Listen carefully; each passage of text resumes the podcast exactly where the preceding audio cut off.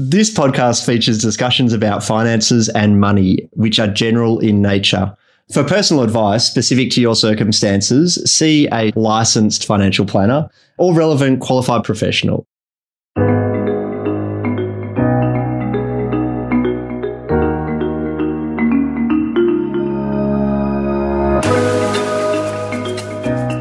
Hi, folks, and welcome back to another episode of Looking Under the Hood, the Money Mechanics podcast, where we are unpacking the money stuff. I'm excited to have a return guest with us today, Danielle Brophy from Money Wellbeing, and we're going to chat about a topic that I think is going to be pretty exciting today. Um, welcome back, Danielle. Great to have you here. Always wonderful to chat to you, Scott. Danielle is a recovering CPA, CFP, but has been doing a lot of work in uh, helping women empower and, and transform the way that they approach money. So I'm really excited today because we're going to be talking about, I was about to say human needs and money, but I guess money and the human needs that we have. Yeah, yeah. It's taking a bit of a deeper dive into the psychology behind how we interact with money and human needs we we all have needs but we tend to think of the the basic needs which are of course important uh, food shelter all of those things but there's a lot more to it yeah, definitely. And look, we often talk about this podcast about the the fact we're born into this financial system and money in reality isn't one of those basic human needs that we have. It's not that we're born and all of a sudden we go, oh, I must get money. It's not there as, as one of those physiological or, or underlying needs. So it's really interesting that this human created system that we're born into basically takes us down a, a different path of, of values and, and, and what's enough and, and needs. But Danielle, before we jump down there, as a, as a returning guest, we've been asking our returning guests about a recent happy money memory. Have you got one that you're happy to share? I do. I went shopping with my daughter on the weekend and we were looking for the usual summer clothes that you need and, you know, sweaters and things like that. But we came across a dress and it was on sale. It was so cheap and it was such a beautiful dress. And she looked at it. She said, oh, maybe. And I put it out. I said, just try it on. It was her color and she tried it on. It was beautiful. And it wasn't until after we decided to buy it that we thought, oh, she has a year six graduation coming up. So we were just stoked the whole way home. oh, I love it. But Danielle, great to have you back. And we probably all heard of Maslow's. I think that feels like it was pretty stock standard uh, school education somewhere. But what are the human needs that we have and, and what's the theory behind them? Yeah. So Maslow was one of the first ones to really come up with this. And so he was a psychologist, I think 1940s. The beauty of what he created was that he said there's a hierarchy of needs. So he said that we've got our basic physiological needs first. We need food, water, warmth, and rest. We need, we need to make sure. And is isn't it funny how in our world, our modern world, we can actually easily overlook our basic needs. We've got our safety needs, we need our security, uh, and then we can move up that hierarchy towards our belonging needs, having intimate relationships and friends. Those are our uh, psychological needs. And then we move up to esteem, prestige, self actualization. I can certainly talk about some other theories around needs, and you'll start to see some trends. So, self determination theory, uh, that's uh, Richard Ryan and Edward Deci, and that talks about three basic needs, which is really beautiful because it keeps it simple. We need to have autonomy. So, we need to have some ability to influence our outcomes. Uh, we need to have some competence uh, and some um, belief that we have that capacity. Not only do we need to have the capacity, we need to have the belief in our ability to influence. And then relatedness, which comes back to that belonging need. Uh, and then I'll also, there's more, but I will just also touch on Tony Robbins and Cleo Madanes' six core needs. They talked about uh, certainty, so we need to have some routine, I suppose, to our lives. Also, uncertainty and variety. So we've got to have some fun, which is really interesting that there can be that conflict and we all have that option on how we address that.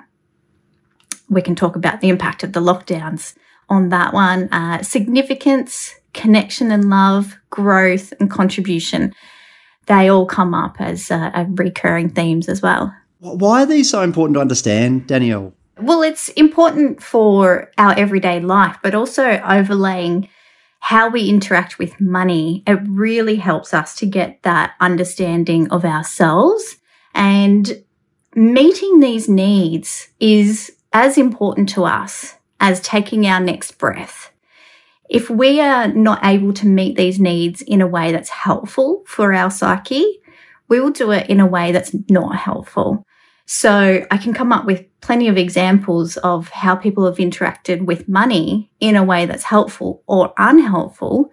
But we can also keep in mind that we're, we're trying to meet our needs in some way, shape, or form. So I'm not sort of saying that it's okay to go and uh, blow all our money or something like that. But if we see I've been overspending because I'm trying to meet this need, that helps us to not beat ourselves up about it quite so much and start looking at alternatives. How can I meet that need without overspending? What's driving me? Also allows us to understand others. So, as an example, uh, you might have come into contact with someone who has a very high need for certainty. Uh, and sometimes when money is involved, we can see a connection with control. And if you have witnessed that or perhaps been the victim of that, you can see how that might then influence your outlook when it comes to money as well. So you can understand others. Uh, we have a greater awareness around potential self sabotage, uh, and it helps us to make better choices. Yeah, like anything, that insight uh, along the way actually gives us a better ability to then arrive at the next time that that that, that may come up, or hopefully do some reflective work before that that next time comes up. On that, so we're, we're talking about again different experiences or different interactions where we may see other people doing it, or we may see ourselves coming up in in those areas.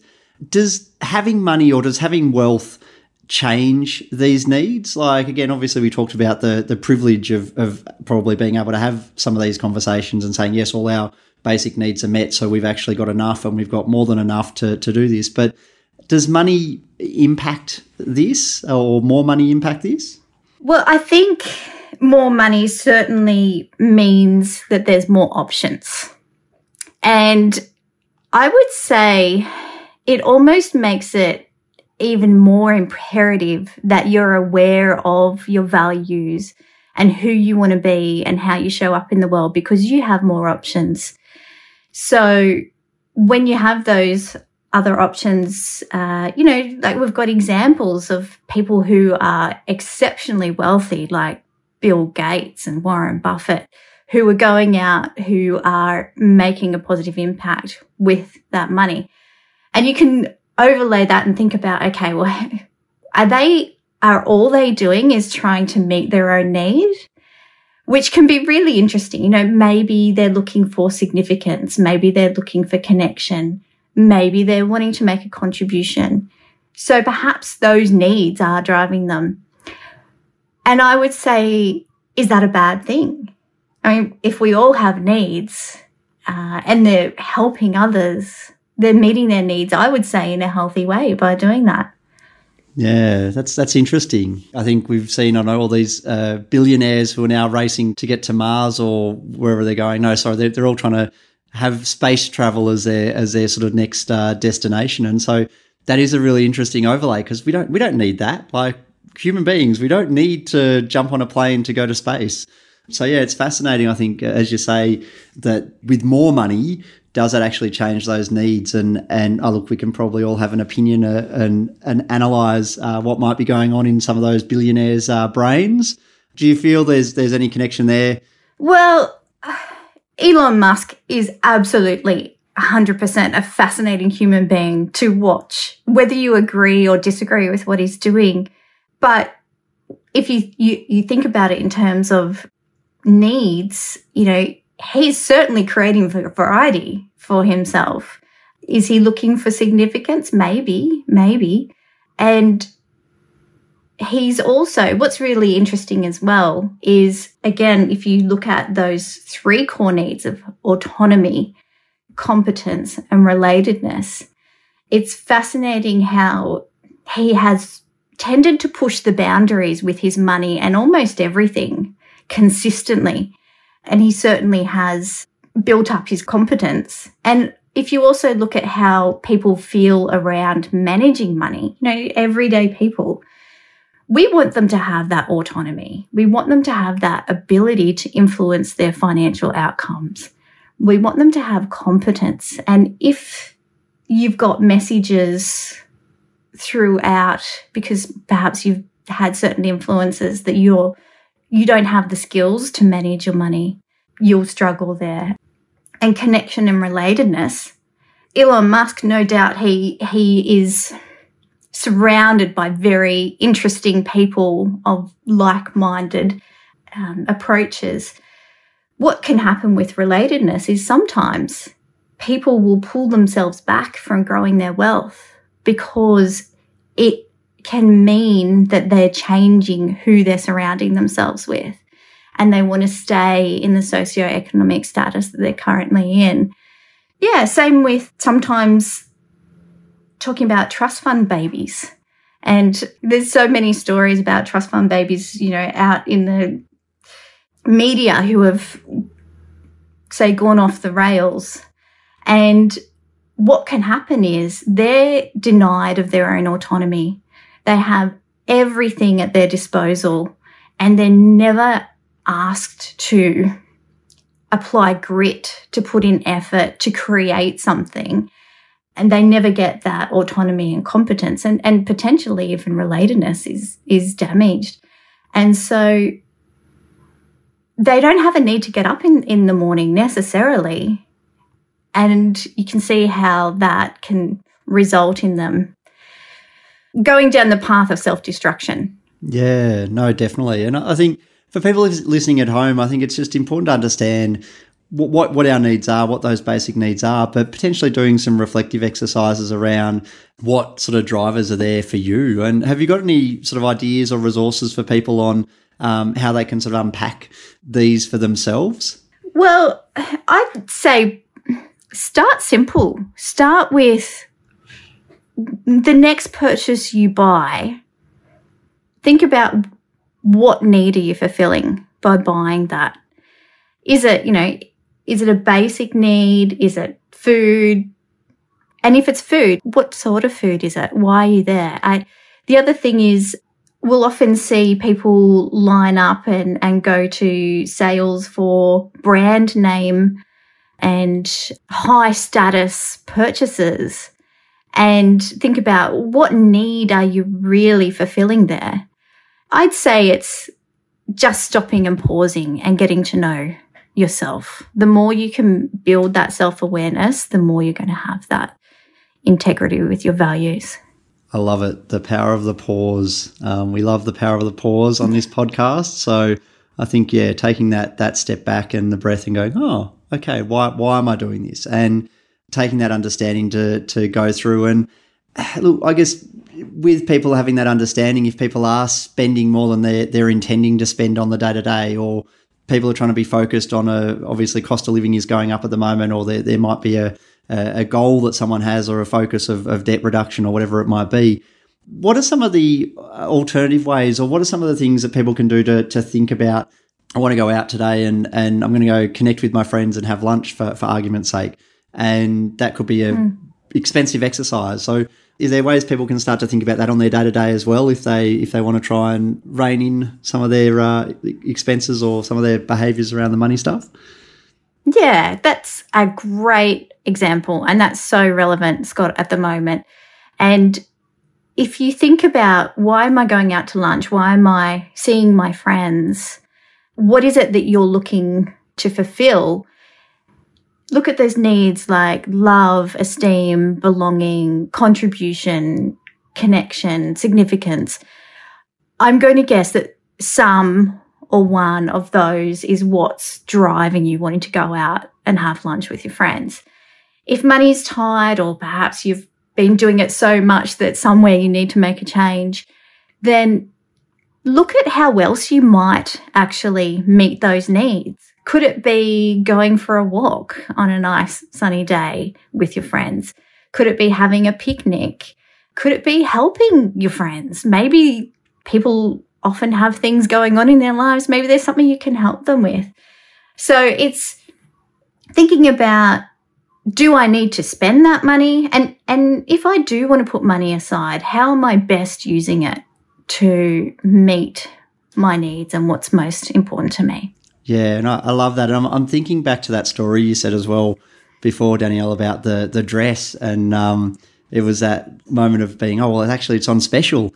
We, we got a bargain here. Mm. And it, it, gave you mm. both that uh, that smile and that that uh, opportunity for happiness. So, does that change the value of that dress, I guess, because you, you've now got that moment and that memory to go, hey. I think it does. I think it does. That's a great question. It was just a little fun and it was, uh, I guess, unexpected. So I guess with that as well, it's funny how we've got that need for variety and that need for certainty. And even in our planning, I would say we can allow for that. So we can put money aside and say, this is my variety bucket. I don't know where that money's going, but we can still put that money aside. So when something comes up, someone asks you to something fun or whatever it is, you can do it. I think it's really important to think about those joyful experiences and uh, being aware of when things are not really helping and when they are. Yeah, and that there's two sides to every coin or every every banknote. So uh, yeah, it's often that balance is is important. And I love what you've just said there around potentially bucketing up or um, allocating different buckets of money for those to, to try and meet those different needs. And so that could be a nice way if if you are feeling more rigid around your money or you you don't like spending, then maybe it is about creating that that fun bucket just so you can start to to go down there. Danielle, I, I just had a, a wonder about social media. Now I know again it's probably changed all our lives. We're connected to devices on the daily basis. But do you think that that has intensified or changed our human needs at all? I mean, a lot of these theories, obviously, Maslow's was what you said back in the, the 40s, and Tony Robbins, I mean, he's mm. he's young at heart still, but he's getting on a bit now. But um, do you think social media has intensified or changed our perception around whether we are actually meeting our needs or not? Yeah, w- well, I love the question because perception is everything. And I think almost our in our society we're a little bit confused because money is measurable. And so we think that it is objective, but it is in many ways not objective. Perception has a huge role to play. And has it changed our needs? I would say it hasn't changed them, but it has probably changed the emphasis on different needs. So our needs are actually oscillating in some way. They sort of go around. So a, a good example is uh, when we had the lockdowns.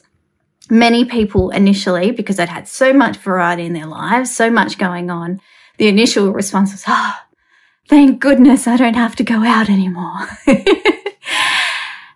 that met that need for certainty. After a period of time, that need for certainty kind of moved to the back and came forward was that need for variety. So, of course, yes, we all have that need for um, belonging and love, and I would say status comes into it. But when we've got that comparisonitis, when we're looking at social media and others seem to have everything, it it sends a perception to people that they are comparatively worse off and deprived. And it, it can result in unnecessary pressure. There are a lot of good things about social media, but when people start to value themselves and their worth based on the sorts of bars that are set on social media certainly not necessarily helpful. And it can lead to people then interacting with money in a way that they're trying to meet their needs, but it is entirely unhelpful.